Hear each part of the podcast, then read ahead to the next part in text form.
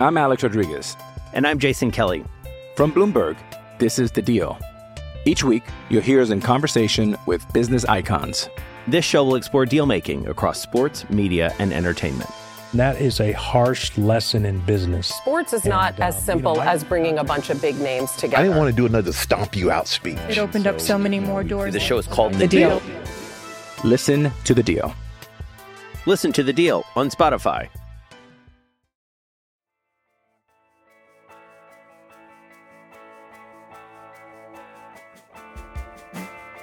Hey, sports fans! Coach Nick here, and welcome to the B-Ball Breakdown live show coming at you on a Monday morning or Monday afternoon, depending where you are. As always, I'm joined by Andrew Combo Salop to discuss the latest in the NBA and all the other things in between. Uh, what's going on, Combo? we had like a fitness podcast that wasn't recorded before the recording. That was pretty cool. Yeah, yeah. Well, anything it takes to get me going uh, and actually doing the proper uh, uh, exercises I need to do for my back. Uh, I don't do them. I know what they all are. I bookmark every three new ones every day, and then I don't do them. So if you can help me figure out how to make that happen, combo, I am all ears. Sometimes a more holistic approach, maybe not even only focusing on the back, could help the back. That's interesting. Yeah, I mean, I just need to be able to stretch a little bit even during the day. Uh, and I was going to Stretch Lab, which is all across the country, a great place where they will just stretch the crap out of you. Then, you know, the funny thing was, I, was doing it and I was liking it. And I'm like, okay, I got to do more because I'm still so uh, inflexible. And then I was doing three times a week, and it was actually making it worse. That was making me, I was like, just not feeling well. And I finally got it back down to like once a week, and that was actually, you know, my posture was better. I was walking better, all those things. So uh, I, I think I have to go back there. Maybe we'll get you know, a sponsorship out of all this. Oh, I would love that. I think with you, like you're really pedal to the metal with everything you do, which is great. Like you're like that with the videos, you work super hard at them, but sometimes you don't need that much to get tremendous benefit. Like the stretch lab, it sounds great, but sometimes just micro dosing stretching could do great as well, even if it's uh not too much, you know. Yeah, I forgive my hair today. Oh, it's all right. you're It's all right. watching this. Uh, I got a haircut though, but now it's all whatever. I, I, you know, I was up really early. I'm working on some footage. I watched the end of the Lakers, uh, sorry, the Clippers Warriors game. I wanted to see that from a Saturday night. It was kind of nice, by the way, to not have any games yesterday and kind of have a little day off. Meanwhile, I ended up working, as like you mentioned, as hard as I could to get the video. Uh, did you happen to see the video I did? I on, uh, did. I did. uh, I have some thoughts on that because some of the stuff you talked about actually confirmed what I was thinking.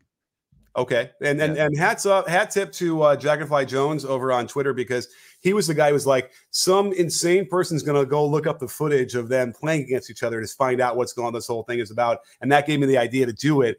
Uh, and someone was like, and then we got some other information on on Twitter before where you know they played eight games against each other and this and that, but it really isn't necessarily that fair because the roles are so much different. You know, Ime was a guy who would you know struggled to make it in the league and hang on, and LeBron is LeBron at that time too. So.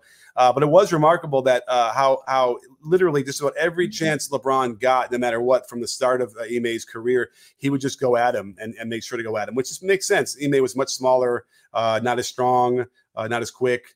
Um, and and you know, Ime did okay on a couple times, but then you know, a lot of the times uh, LeBron just seemed to relish this fact. So there might be even more to that. The one thing I left out was a couple things.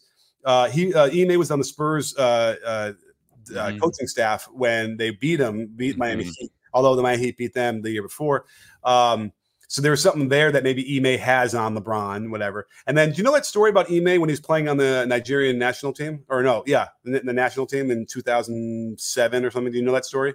Tell me more. They got into an, a fight at the after the game was over with the Algiers uh, Algerian national team, and uh, Ime was like taking on six guys at, at once, and like it looked like a video game or something, and he was catching guys in the midair like fists and and whatever, and it, it was one guy was describing was like he was even telling him, "Hey, watch your back now," and right was the guy who was going to come while he's still fighting three other guys.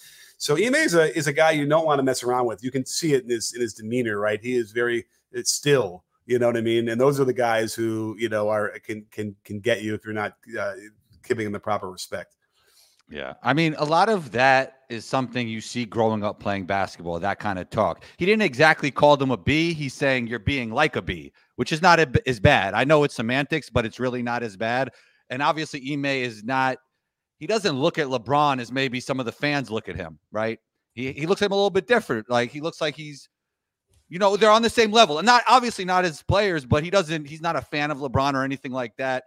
So I think Ime came into this game even before I saw this video that you made. Right, I knew he came into the game not really being fond of LeBron from what I saw there. It's like he had something pent up. He was holding something inside, and he wasn't the biggest fan of LeBron. And I think it came out there in that Yeah. situation. And and by the way, oh we oh we lost Andrew for a second. Oh. Maybe he'll be back. Um, Okay. uh, to get that camera back on. But uh, you know, it's hard to read Ime's lips. He doesn't move his lips too much, so that's not so easy. Um, and then it's um, he talks quietly, like he got a tech in the in the beginning in the first half. And I was staring at it. The only footage we could see of him, he didn't look like he was speaking at all. So I really can't figure out what that was about, unless he was sort of murmuring really low under his breath near the near the ref who heard it. Um, he didn't seem to mind when he got teed up. You know, mostly coaches get all upset when they get a tee and they're like, "What are you doing?" Whatever. So he didn't. He just took it all in stride. He takes everything in stride, right? Nothing seems to phase that guy. Um, and you're right. I think any advantage you have, they were down 14 at the time. So I suspect that you know if you're trying to get into LeBron's head and um, and, and get him off his game, you know you could try that. Um, I don't know if that works as well. There are obviously players out there that do suffer when you get into their head. Um, I, do you think that LeBron is that kid? That guy? Sorry, that kid, that guy? No, I think if it comes down to the end of a game and it's close, I don't think a coach talking to LeBron is going to phase them in the slightest. He had Ime guarding him full court pressure, as we saw in your video, and that didn't phase him. I don't think you get to the level that LeBron gets to by being phased by trash talk. You know, Right. um, yeah, that guy. You know, he's one of the, he's. We I don't want to get to this conversation. He's either the greatest or second greatest player Yeah, of all time. Yeah, you know. I, I had to mute a bunch of conversations on Twitter off of this because uh, of that. So, um, but I also really appreciated LeBron's response. Uh, it was hard to hear all of it because you know someone got the the reverse shot where we could hear LeBron's actually talking, and um, I do appreciate that he went the, like the high road and was trying to like, scold him to say, you know what, that's not we don't use that word anymore. Like that's just not you know a place we want to use it, whatever. Which I thought was really nice. Um, and it, it did feel like perhaps Ime was in like, what are you going to do about it kind of stuff, right? Uh, which is another interesting thing, which, you know, I, I- again, the motivations there, um, he's a competitor, you know, NBA players don't lose their competitiveness once they're done playing, it, and Right. that's especially when you're coaching. And you have a guy like Dillon Brooks, who's already been trying to get underneath uh, LeBron's skin the whole time. I think LeBron is really maybe rejuvenated by it. He had a move on him in the first half and then gave him a look uh, with a smile, right? It wasn't a glaring angry, right? It was LeBron like just letting him know he's still LeBron. Uh, and that's fun. That's always fun to see when you know the, the old dudes can still get in there and, and show the youngins some things. It feels like um, the Rockets and the Lakers have played 40 times this season already with all the LeBron, Dillon Brooks stuff. Now we have this stuff with Ime and LeBron. I also would say that why did the ref tech them? I think he brought more attention to the situation. I don't even know. Like, do you think he would have even made a video from this if they were never teched? Like, it just would have been another like little bit of trash talking on the side. Yeah, for sure. I mean, because he got ejected is what made it uh, newsworthy. And Yeah. the referee obviously knew that he already had a technical foul, well, m- merited it or not. So that was that was part of it. Uh, listen, you know, it looked like LeBron said something pretty inflammatory, which is interesting because he had already told him not to use the B word. But then I don't know, man. There was some word that came out that looked like maybe it started with an F, and then the next word was a P. And uh, I, I again, we don't, we'll never know what he said. Well, But, um, that's know what what? the T. I- Ime brought the B word into it, so it's fair game after that, right? I guess so. But then, but, you know, LeBron was saying, "Don't do that," and then then did then did his own version of something. And that, by the way, that's what caused it. You see the referee go, "Okay, this has got to we got to stop this." Um, Well, in fairness, LeBron says, "Don't do that." Okay, we're getting there, so let's do it. You know what I mean? Fine, fine. I guess you know, look the, the P word is worse than the B word, isn't it? I think either could bring on a fight.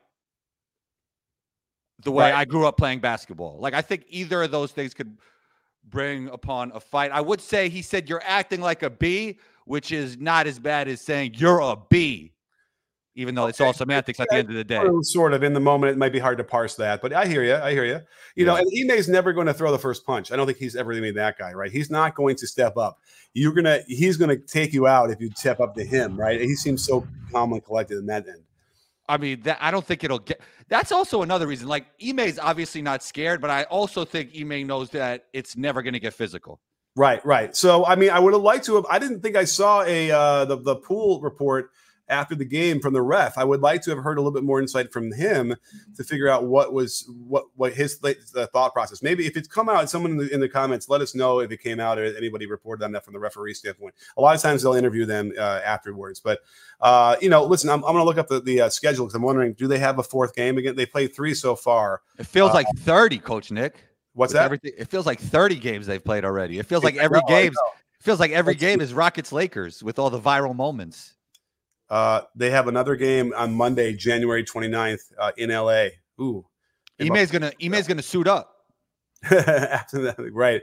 I mean, listen, you know, he wasn't he wasn't helpful that much back in the day. He, he- in his first year, he actually played a bunch, um, having been signed as a free agent, and then you know went down from there. But you know, he was okay. He was okay player. You know, he wasn't a great athlete, and he wasn't a great shooter. But He seems to be a great coach. The way he turned around the Celtics, the way he's turning around the Rockets. They're coming on with a really great start. So you know maybe his second chapter will be better than his first. Uh, for sure. Listen, I, I think he's got you know the respect of uh, uh, the people he coaches, and despite what happened in, in Boston, I don't think that's diminished him at all. And um, and yeah, he learned from the best. He learned from Pop. He learned from you know being in the Brad Stevens uh, you know uh, era er- area. Um, so yeah, so he's he's a very good coach, uh, and I would I would probably want to you know play with him, play for him. Um, Speaking of pop, speaking of pop, I Yeah. wanted to ask you this, Coach, because you know, before the NBA season, I talked about how I think Pop should take the press Maravich approach when it came to Chet in terms of just letting him flourish, letting him play, don't put him in too much of a role. And now we see, yeah, with Wemby. you said Chet. Oh my God, there you go, Chet. Yeah, Wemby, Wemby. Okay, they're both great. Wemby. So I think that this is the right approach, even though they're really bad right now. I think it maximizes their future with the Wemby experience. Yeah, I mean, I, I think it'd just be nice to have, uh, you know, not have Sochan play the point guard as much as he's doing, and get you know a regular point guard in there. They have um, Jones. Well, you do know, you I mean, just yeah, well do you think this helps him as like a secondary playmaker in the future? Like even if you don't want to play Yeah. Jeremy at at point right now, it doesn't matter if we win right now and we're developing his ball handling skills. yeah, you and know, his, and, and his decision making. Yeah, as long as they do, they- as long as they get some of those minutes in there, which they are. So you know that that that is true. Although it's hard to picture like it's funny. It's hard to picture Pop and the Spurs tanking, but we've they've done this in the past. They did it to get David Robinson. They've done it to get Tim Duncan. So it's not like they haven't done this before. Anyway, they're smart about it. Uh, but as a result, like they're going to be bad, and it's hard to watch sometimes. And uh, you know that's too bad. And and they have to worry about the residual effects that can have on young players like Wemby. But if they if they can kind of activate it quicker, um, you'll eh, then then you you know you you eliminate that risk. Like by next year, they're getting back into focusing on bringing in some veterans and making sure they're going to try and put a good cast around him. But uh, it's an interesting question because then it gets into the rookie of the year conversation, which I think Gilbert Arenas had a great point uh, on his show the other day, where he was talking about the fact that the ages are so different between uh, Chet and Wemby that it isn't fair at all to um, to compare them. You know, Wem- uh, Chet is two years older. Yeah, I mean, I think that's a great point. Let's say they were the same age. I think that Wemby obviously has the higher ceiling, but Chet is more of a winning player. He's more efficient and he's helping a playoff team win at this moment. So I think Chet is the rookie of the year, but Wemby has the higher ceiling. We have another p- p- potential uh, spoiler of that plan, though. We got maybe let's talk about Jaquez for a minute. That guy is a complete basketball player. I'll tell Did you we that. already talk about him last time? I think we've talked about him in the past. I think he really doesn't have too many weaknesses. And a friend of mine is actually working on him with his shooting. Oh, yeah? Um, He's Oh. yeah, he's been Oh, on the show. He's been on the show before, and that hasn't been talked enough, probably. But his shooting has pr- improved tremendously. You know, that's good to see because I, I, again, I talked about this before, but um, you know, watching him being in LA at uh, at UCLA, it was like I just didn't think he'd ever get a chance to play the way he played at UCLA in the NBA, which would then make him not very valuable at all. Almost in that same mode as um, uh, Timme from Gonzaga, right? Like I kind of felt the same way there, but this guy's got a whole other level of athletic ability we had not seen. And apparently, a part of that was his ankles were injured for his senior year, I guess. And so he was really hobbled.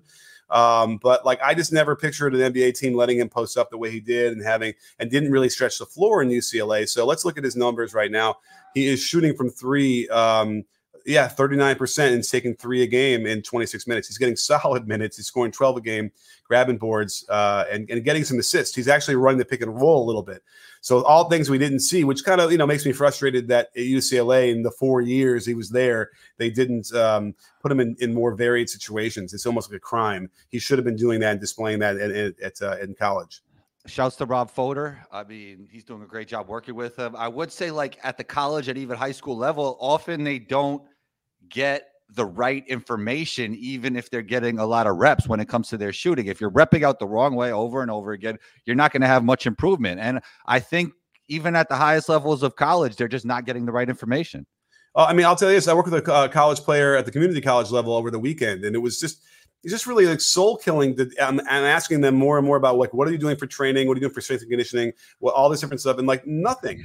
And it's like it wouldn't have been that hard, even if you had, let's say, even the strength and conditioning stuff. Like before the season, they were doing it. They were telling me, but then uh, in the season, they don't really do much.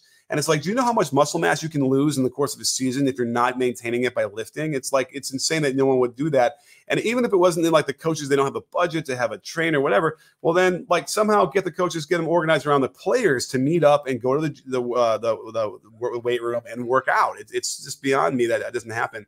And I have a feeling it's it's like that in other levels of college as well. It's interesting because I always saw at the college level the focus never really went away from the weight room. Maybe this is a little bit further back in the timeline. Maybe this is more like the early 2000s, but like players used to get really big and strong, but the skill development wasn't the thing that they were, no. you know, keeping up with during the course of the season. And you would see college players who were NBA prospects actually lose athleticism because they got too big and bulky and too stiff by the time they got to the NBA. Yeah, it, all of that is, is, just again. I had people crying on my shoulders uh, playing Division Division One programs and telling me the things they were doing that were just so archaic and ridiculous. And certainly, you know, interestingly enough, when I was a manager at Wisconsin, we would have, you know, you had, um, I want to say it's 18 hours. Um, no, you had 20 hours a week uh, of practice time. So they had for six days a week, they had three hours of practice, which is insane. Uh, and then they had uh, two one-hour sessions with a coach uh, for individual skill development and it was great. I was, and I, I, they'd have a manager I'd help, and we'd go through all the different, you know, skills they want to learn, and it was all good upper level, you know, even forward thinking three stuff that they would do back then. And um, I'd ask other people uh, who were in other Division One programs if that they had structured it that way, and, and I don't think I've ever found anybody else that did it. The, it's the Pitino way they would do it. And uh, it, so it really struck me. And I wonder if it's changed much now where, yeah, you wouldn't have at least two hours dedicated every week to just individual instruction with one coach and one player, or maybe two players and a manager. And you're going through, you know, your individual skills. Otherwise, what's the point of running offense if they can't make the shots, if they can't handle the ball, they can't make the pass? Uh, it's really 25 years behind the times uh, in a lot of the, even Division One. So, um, yeah. A wise man once said, and that wise man was named Combo that better players make better teams. That's a very wise statement, Combo. I wanted to take a second to tell you about how fun it is to download PrizePicks and discover how much fun it is by making skill based, real money fantasy sports entries. And best of all, you're only competing with yourself. PrizePicks offers frequent discounts, bonuses, and other exciting offers. Players can enjoy community wide promotions including Taco Tuesday and Flex Friday. I love that you can choose two or more players from any sport, pick more or less on their projected stats, and place your entry.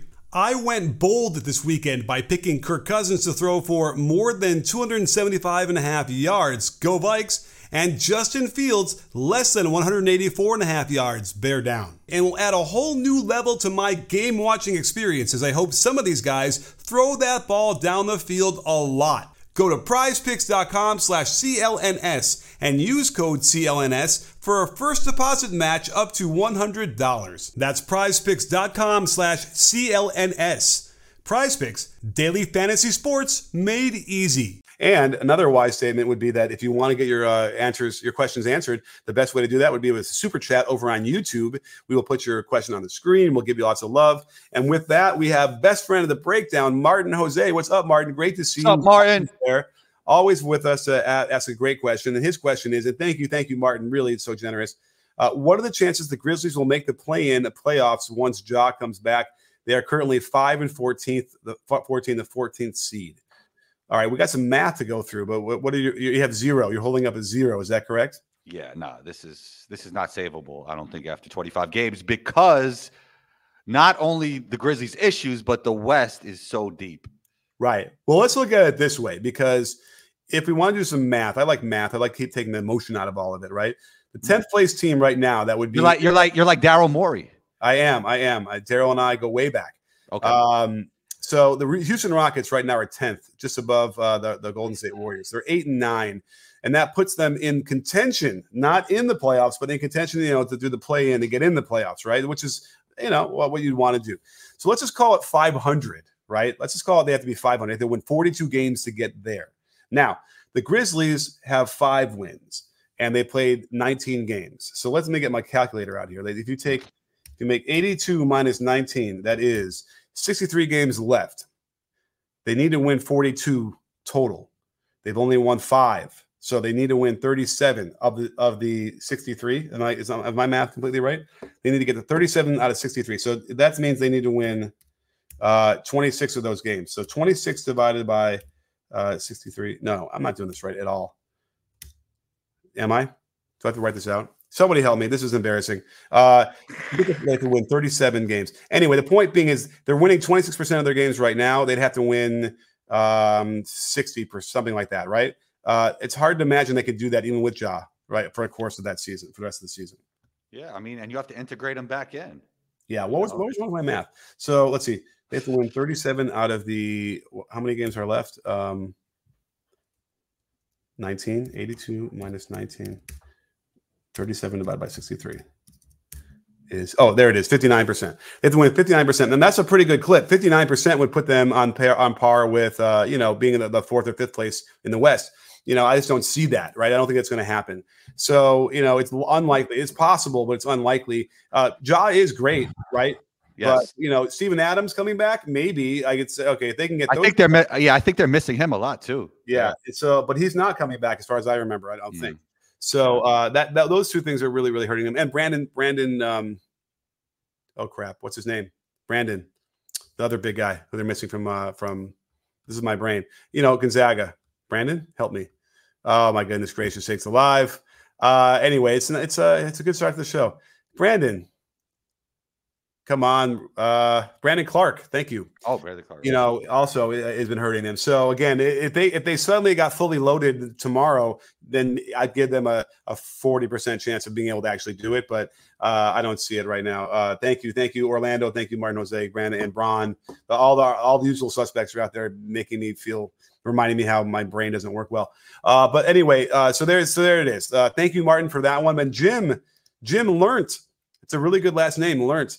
Uh, thank you so much for your super chat. Very, very generous. Really appreciate it. And he asks, what aspects of NBA coaching do you think you'd be passable at? Tactics, talent evaluation, player optimization, skill development, etc. Well, uh, it's an interesting question, combo.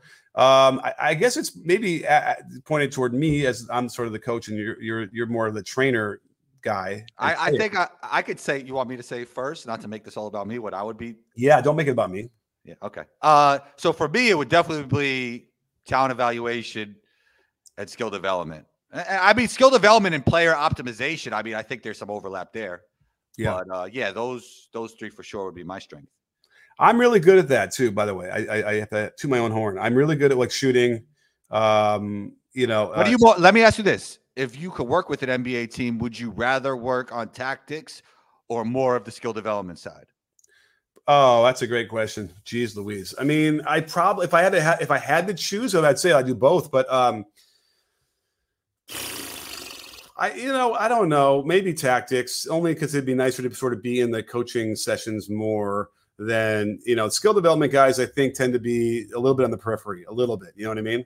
I feel like for you, you, the online side of yourself is more tactics, and the offline side of yourself is more skill development, even though tactics are there. Right. Because remember, when I'm doing my skill development, I'm also integrating all of that, which is what not a lot of guys do, into uh, how this all fits together in an Yeah. offense. Yeah, I mean that's important. These are all pieces of the puzzle. I Right. re- I love talent evaluation. I love breaking down draft prospects and talking about how they might develop into an NBA player and how good they could be. So all this is interesting stuff. Yeah, I mean, here's the thing. I think a lot of times head coaches sort of go away. oh, They're not connected at all to skill development. Like they, they must think that they're too, too too busy for it. I do think that Spoelstra is involved with that and actually gets out there right and and helps them. On, Oh, yeah. times. Uh, I would probably be more like that. And you know, I think you know uh, it- the funny thing is, is I, I was a triangle offense coach. You know, and Tex Winter was a mentor of mine, and uh, and I got you know Mm. I'm really good at being able to coach that and communication and motivation. Uh, the funny thing was, is my teams. I always felt like when I was going through the films later, uh, you know, the, the defense. I always kind of struck me as the one as, as the side that they executed even better. Um, so I always wondered, is there something there where it's like, am I a defensive coach? And I didn't realize it. I don't know.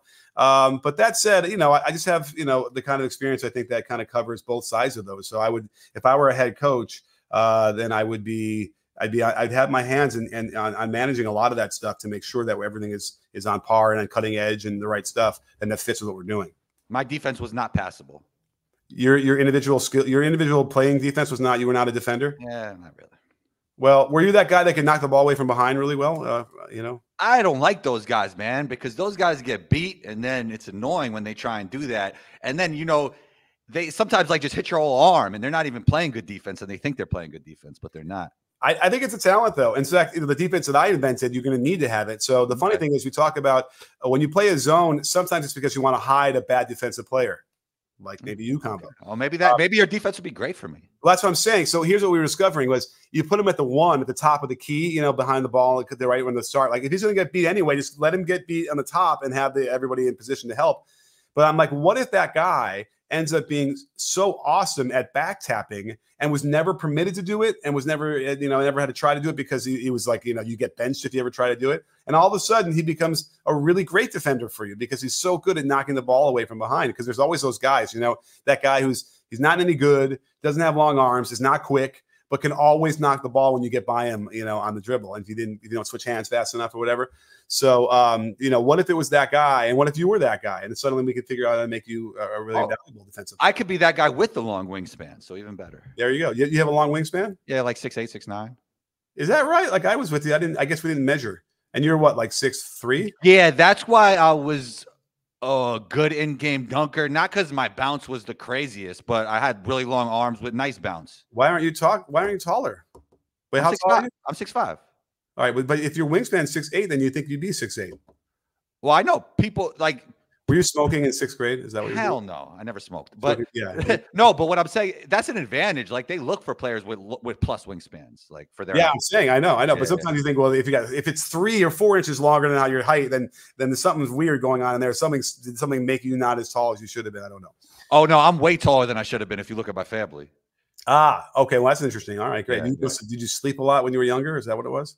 I don't know. I just had a crazy growth spurt at like 17, 18. I would say though, I would say most NBA players have a plus wingspan, about two or three inches, right? Like you kind of get penalized in the draft process if you have a negative wingspan or your wingspan is the same as your height.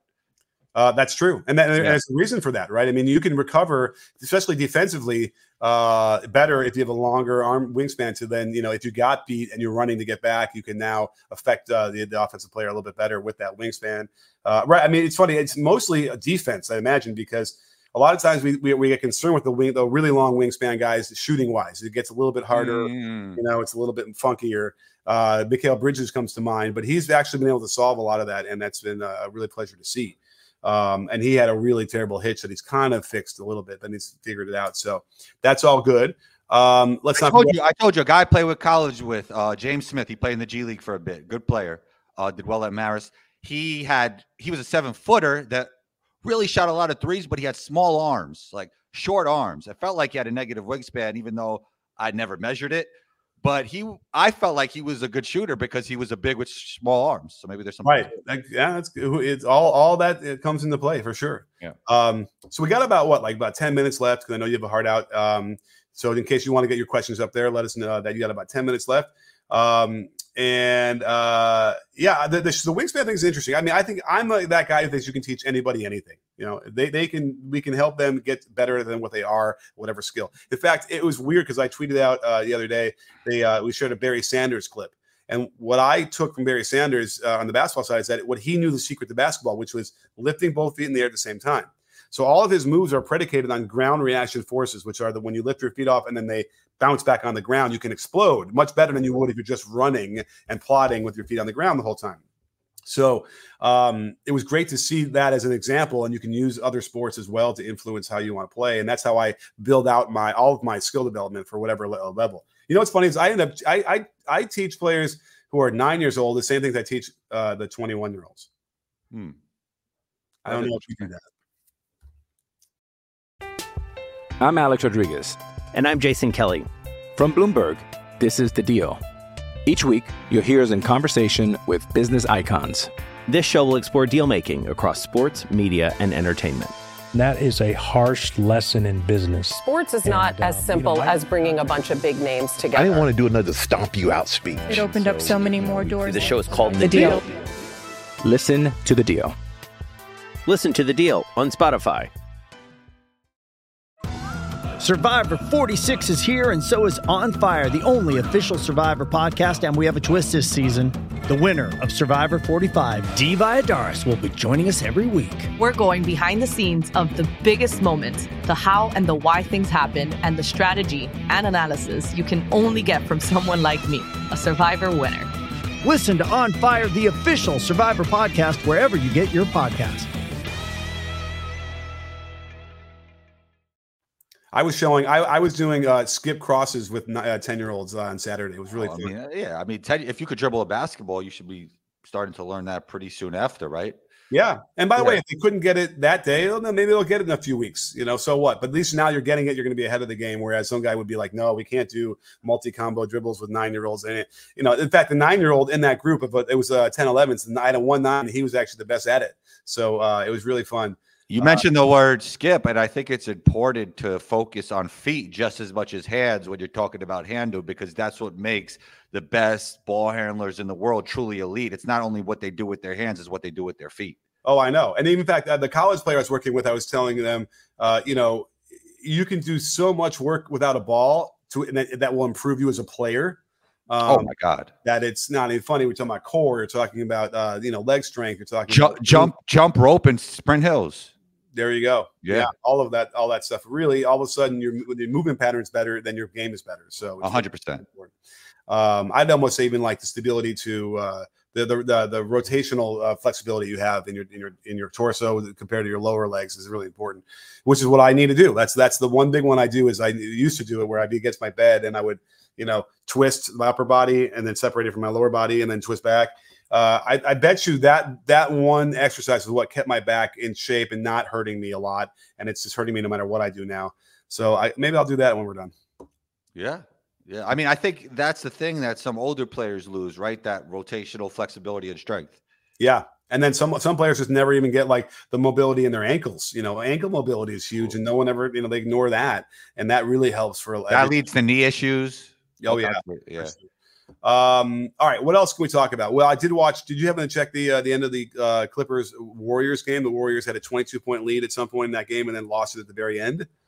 Yeah, I mean, my guy Pierre, um, through the wire. Shouts to Pierre. He tweeted that PG 13 is the Clippers' best player, and I have to totally agree with P on that one. Like, he's the Yeah, best player right now. Well, he is for sure. And man, is it nice to then have the Kawhi Leonard as your second best player? I mean, like, wow. Um, you know, it's not fair because then you got James Harden, and they ran at him toward the end because James Harden was controlling too much of the game. But you run at James Harden out top, and now he's either passing to Paul George or Kawhi Leonard. It's like, what are you supposed to do? And every team in the West better be really concerned about that. Um, I'm just looking at the box score here. Now, there, there's a couple glaring things that were screaming at you if you watched the game and realized what was going on, which was, um, first of all, Curry. Uh, you know, the Warriors need to find someone else that can help them create advantages in their offense besides Curry. It's it's kind of like it's just brutal to watch him trying to do it when the whole defense loads up, and when you have a team like uh, the Clippers that have George and Leonard. Uh, and then man, you know what I mean? Like they can throw some defenders out there, uh, and it just makes it really hard on him to to, to help create anything. Uh, and also, they were going back to getting it out of his hands uh, on purpose. The Warriors to run him off screens, and that's where he gets beat up. You know, that's where he's getting held. That's where he's getting getting people in his way. That's a little bit harder. And so the Warriors might need to remember that they go back to him on the ball a little bit more to protect him from that stuff. Um, the last elephant in the room would be that Westbrook played less than 20 minutes. Yeah. I mean, we all knew this was probably going to happen once James Harden became a member of the LA Clippers because Westbrook is more of a fit off the bench than James Harden, and James Harden is a better point guard than Russell Westbrook. So it was it was inevitable that James would have those starting minutes, play more minutes, and Russell would be the guy who would come off the bench. And it wouldn't be a great fit with the other three at the end of the day unless he provided some kind of energy off the ball for Right. those three players who need the basketball. And just on an X's and O's standpoint, just so we're, we're uh, specific about it, uh, you know, they want they like to do a lot of ISOs for Paul George, for, for James Harden, and for Kawhi Leonard. And when you have Russ out there, his man it, it will ignore Russ. And you know, again, if you don't want to have any other kind of offense, and they don't seem to be that interested in doing much besides a lot of those ISOs, then you, you really it's it's a struggle to have Russ out there with them because it makes it so much harder on the other guys. And then, by the way, Russ went two for four from three. And so, whatever it takes to get him to be, and by the way, he'll be wide open on all those shots. They're not going to guard him, even if he if he continues to go 500 from the line, from the three point line. Uh, but they, but at least he's going to make him pay in that in the box score. So if that if it takes him coming off the bench to find him shooting better from three than starting, then great. Then that's that's the solution for them. I mean, ISO basketball at this point, unless it's late game situation and the shot clock situation, is an archaic way to play basketball because of the team that they were playing against influence on the game of basketball. It's going to be very difficult to beat a team like the Kings and even more so the Nuggets if you're playing ISO basketball against read and react type offense that the Warriors have influenced the NBA to play at this point. Right. And you know, I, I want to check the percentage of time ISOs for the Clippers. They they lead the league. Uh, the Mavericks are right behind them though. So the Clippers, ten and a half percent of their possessions in the half court are um, are used as ISOs. The next uh, is the Mavericks are next at ten point one percent. Then it drops down to the Brooklyn Nets at nine point three. Celtics at eight point six. It gets pretty. It drops pretty dramatically after that. So um, yeah, that's that is the issue there where um, they, they, they're going to run them. They're going to run them, and you know what? They're damn good at them. Uh, let's actually look at what they they rank in the points per possession here. Uh, the Clippers um, are seventh in terms of points per possession, just under 1.0. Um, you know, I would probably like to see a little bit higher, but at the very least, you know, that's still pretty good. That's pretty elite. And so, um, as a result, you know, you have those players. They're going to let them let them do what they want to do. If I were Ty Lue, I'd probably want to get a little bit more control over that and and and cut down a little bit of those, you know, because they're so good because Paul George is good at coming off screens, because you know Kawhi can move off the ball. I mean, they had a beautiful down the stretch horn set where they back screen Kawhi, Kawhi Harden hits him uh, on a beautiful pass on a lob on a lob uh, for a pseudo lob dunk that was instrumental. And it's like that's the beauty of the game they could have if they would do that more. Yeah, you just got a thumbs down. You know, it, I think it's so someone someone we were we didn't figure this out, right? I think it's my browser right? I was thinking somebody has something in my browser that I, I, but I don't have an extension. And when I do this, it will do it, but it doesn't do it, right? It's not doing it when I make the thumbs up. So who's giving me a thumbs down? Who's giving me a thumbs up? Where is that from? Is anybody in the comments watching this live on video? It keeps happening no matter what I do. By the way, it happened not only in StreamYard, it happened in uh, YouTube. It was another uh, platform that I was using in my browser to be on someone else's show. So that's why I'm thinking it's my browser but like what is it and why? And someone needs to tell me because i can't take it anymore.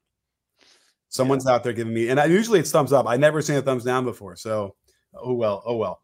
Well uh, just staying on the clippers real quick for them to win a championship at the end of the day they need to learn how to play together learn each other but even on top of that they need Kawhi Leonard to be Toronto Raptors Kawhi Leonard. And does he have that kind of gas left in the tank yeah. I'm not sure about that, but that's absolutely what they need if they're going to win a championship. It's not, there's no really like crazy in depth analysis. Like Kawhi has to be that level of Kawhi for them to win. I think you get one game each series uh, that, that's like that from him. Okay. I think he's, is that, I think is that enough in the West? I don't know. Yeah, no, I, I think you could. I think you're going to see one game each series, which might be enough for them because they have they have the other guys. So they're legit. You think they're legit? They, I think that they're legit. I think they will be legit by the time they figure this all out by the end of the year for sure. Okay. Okay. Um, yeah, they you know, uh, and they might make a move, whatever, maybe shore up a, a big another big man or something like that, just to, to have. Uh, but yeah, I think that they're, they're they're legit. But then again, get in line, man. There's a whole lot of teams, and you know what Jokic is doing right now. I might have to do a video on that if anyone's going to watch it. I don't know, but uh, Jokic is doing stuff right now, triple doubles that are out of you know, and no turnovers. It's insane. So total points, he's leading the league. Sorry, In total points, total assists, and total rebounds, he's leading the league. And I don't think at this point of the season, nobody's ever done that before. Right now, total is not the right way to do it, though. Unfortunately, because Well, it, show, it shows it shows you that he's an Iron Man and he's available. Yeah, I mean, but I think what it shows you is that that he is the complete package, right? No one's ever rebounded and then assisted like this, right? For the most part. I mean, Wilt actually let, did a triple double one year, so he must be he must be somewhere near there. Uh, Um, I'm convinced, Coach Nick, that Luka and Jokic are the two best players in the NBA. okay, I, I I got I got to tell you, you got to put Halliburton somewhere up there at some point. I'm telling he might be the best. He might be playing. I mean, except for Jokic, he might be playing as well as anybody else in the league right now. I love Halliburton's game. I don't know if I would go that far as of yet. I think as of right now, SGA is probably better than Halliburton. Ooh, maybe that's the video. I don't know, man. I don't know if you could say that. Hey, it's Kaley Cuoco for Priceline. Ready to go to your happy place for a happy price? Well, why didn't you say so? Just download the Priceline app right now and save up to 60% on hotels. So, whether it's Cousin Kevin's Kazoo concert in Kansas City, go Kevin, or Becky's Bachelorette Bash in Bermuda, you never have to miss a trip ever again. So, download the Priceline app today. Your savings are waiting. Go to your happy place for a happy price. Go to your happy price, Priceline. This episode is brought to you by Hyperice, the leader in advanced warm up and recovery technology. They have tons of innovative products, like Venom heated wearables to help soothe sore back muscles, Normatec compression boots to speed up recovery and increase circulation, and Hypervolt massage guns to improve mobility. Loved by athletes like Naomi Osaka and Erling Haaland. Try them yourself. Get 10% off your order with the code MOVE at hyperice.com. Should we do it really quick? I know you got two minutes left. Should I go over on uh, StatHead and, and do the head to head? I love Halliburton, man. I've been high on Halliburton since Iowa State. Like I thought way too many teams passed on him. I think he's better than Fox. Like Kings fans were going at me because I said he was better than Fox. Um, I love his game, but I don't know if he's the third best player in the NBA. All right, where? Oh, where's Shai? Let's do. Let's let's put them up together. Uh, uh, so there's Shai Gorgeous, and then there's um Shai Gorgeous. Yeah. Why don't they letting me choose the season? Oh, there we go. Um. Oh, that's interesting. I, I guess I have to choose. That's good. And let's do. uh Who was about Halliburton? Tyrese Halliburton, and in the same year, let's say this is slow. Why- Okay, here we go. This conversation does prove our point that offense just means more than defense because these three players we're talking about aren't the greatest defensively. I got to do a deep dive on Halliburton's defense. I want to see because I, I don't know necessarily if uh, if if if if if uh, Tyrese Halliburton is that bad at defense. No, no, I didn't say they're that bad. First of all, Jokic has been above average, and he's not he's not elite, but he's been above average at times, especially during their finals run. I don't think Halliburton is horrible, but none of those guys are elite. Okay, well, let's do this by uh, uh, per thirty six. So we normalize uh, for pace. We, okay? we need some nuance here, Coach Nick. Just because you're not elite doesn't mean you're terrible, right? All right, it's true. So here's the, the points per 36. You got Shai is 31.1 and Tyrese is 28.6. So Shai's got him there by a little a few points. Uh, assists, you have Tyrese at 12 and a half and you have Shai at 6.5. Uh, rebounds. Tyrese is the best. Yeah, he, he's Rebounds, uh, Shai's at six and uh, Tyrese is at 3.8. Okay, so it's a back and forth battle. Uh, free throw percentage are both elite. Ni- Uh, Shai's at 94%, though. That might be leading the league. And then 88% for Tyrese Halliburton. Uh, three point shooting, Halliburton is flame throwing at Yeah, yeah, 40, yeah. Uh, almost 45%, and he's taking more than nine a game. Um, and meanwhile, Shai is at 365, 36 and a half, 37%, and he only takes less than four. So uh, overall, uh, the field goal percentage. Uh, actually, it's interesting. The, well, let's look at the effective field goal percentage because that's going to have to be the, the biggest point. Uh, let's see here. EFG is Also, I would have to say that OKC has the better basketball team as of right now. okay. Yeah. Yes, that's true. Well, that that is very true. Um, the, I let's see. I, I'm looking at. I see true shooting. That's good enough, I guess. Uh, the true shooting is Tyrese Halliburton 67.2 and Shai is 63.8. So it, it, you go back and forth, and there's there's there's a good arguments for both. But man, um, that's interesting. All right, you, you have one minute for uh, one more super chat. Yeah, let's finish Thank here. you, thank you, Jim. Another super chat. Thank you so much for all you guys, uh, for Jim and for uh, Martin uh, for the super chats today. Uh, why does Detroit never get better? It's a wow. Um, well, there, you know, there's a thing about management, right? There is a thing about management, who they are, who they're uh, hiring, who they're putting in place, the culture, all that's part of it. Um, Monty Williams, good coach. Is he a good coach? It doesn't look good right now. He had a great run with the Suns. but it doesn't look good right now. Maybe. I What would know. you do? What would you do differently? Is the question. Right. I mean, that's, more more J- more Jaden Ivey minutes. I mean, yeah, that's a very strange thing, right? He went from starting and playing to like basically losing them all, and it's not really clear why. I, I actually started to look a little bit into this and like why and who took his minutes, and I was looking at it. Um, Killian Hayes. well, no, but Killian Hayes was playing alongside him a lot last year. Well, that's not a great duo. I think. Okay, so so they went with one or the other. So okay, Yeah. you know, but there's uh they, they're letting the um Amen Amen no the brother who who is Ausar. Ausar is great, by the way. Ausar is a- Ausar. Ausar is a winning basketball player right now. fair Uh, enough. I think he's going to get those minutes at that sort of at that same position. Uh, You could play. You could play Ausar, Cade, and Jaden together. Yeah, yeah, I know. And Cade is like getting some uh, some some some shade as well uh, out of all this too. There's not enough. There's not enough. First of all, there's not enough shooting right, around Cade. right. So I, I don't know if it matters what Monty's going to do because they don't have enough spacing and no one's going to. Everyone's loading up on everybody in the lane, um, and that's not really his fault. That's going to be a GM thing. You know, I mean, they they, had a, a- a stretch where they had um, you know a coach who I didn't think was great in um, uh, before this with um, Casey. So uh, you know, Casey seemed like a bit of a dinosaur, and uh, and and just didn't know how to be more modern. Uh, and that that that goes a long way to giving you four years of not winning. But it's it goes back farther than that, right? I mean, when's the last time they had a really good season? Um, gosh, I can't remember. Can you off the top of your head? When they won the championship with Chauncey Billups. I mean, that's not that's 2004, right? But they had they were better before that. Here they won the finals 0304. Then they had a nice run. They they lost the finals the next year. They went to the conference conference final for three years in a row. But then since then they they you know barely made they only made the playoffs twice since since uh since 08, 09. Uh, so it's been really really brutal. And you know my guy Stan Van Gundy had him and was very mediocre um, you know, you got to get a lot of things in line, and that's you know, modern co- coaching techniques unlock some stuff that might get it. They probably weren't incentivized for a couple of those years to they get a better draft pick, but um, I don't know. Meanwhile, my guy James Wiseman barely can get off the bench there. I don't know what's going on.